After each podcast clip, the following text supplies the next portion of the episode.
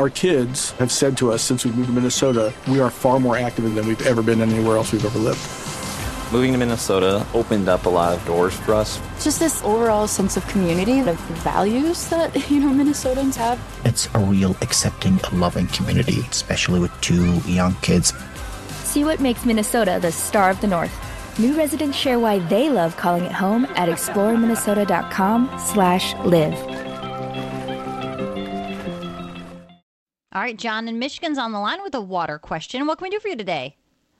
Well, I have an older house that has a well pit sticking out underneath the house, and okay. I want to abandon that because it's uh, letting water into the basement. So oh, I want to know what what do I have to deal with? How would I go about, you know, demolishing that old well pit and still putting up a new basement wall?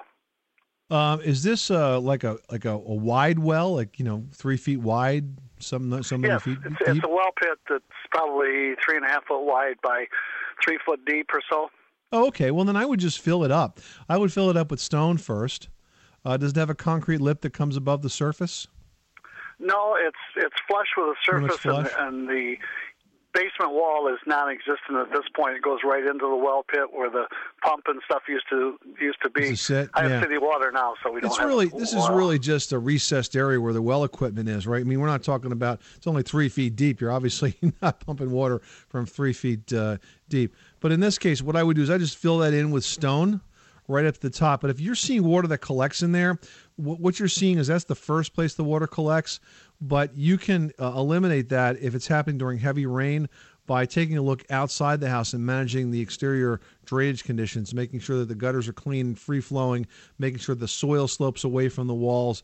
You know, the water gets in there below the soil. You're seeing it because that's the lowest spot, but that's not causing the basement to flood. That's just evidence of the flooding.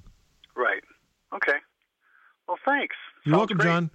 Good luck with that project. Thanks so much for calling us at 888 Money Pit.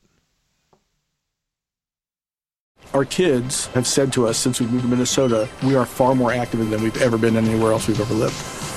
Moving to Minnesota opened up a lot of doors for us. Just this overall sense of community, the values that, you know, Minnesotans have. It's a real accepting, loving community, especially with two young kids.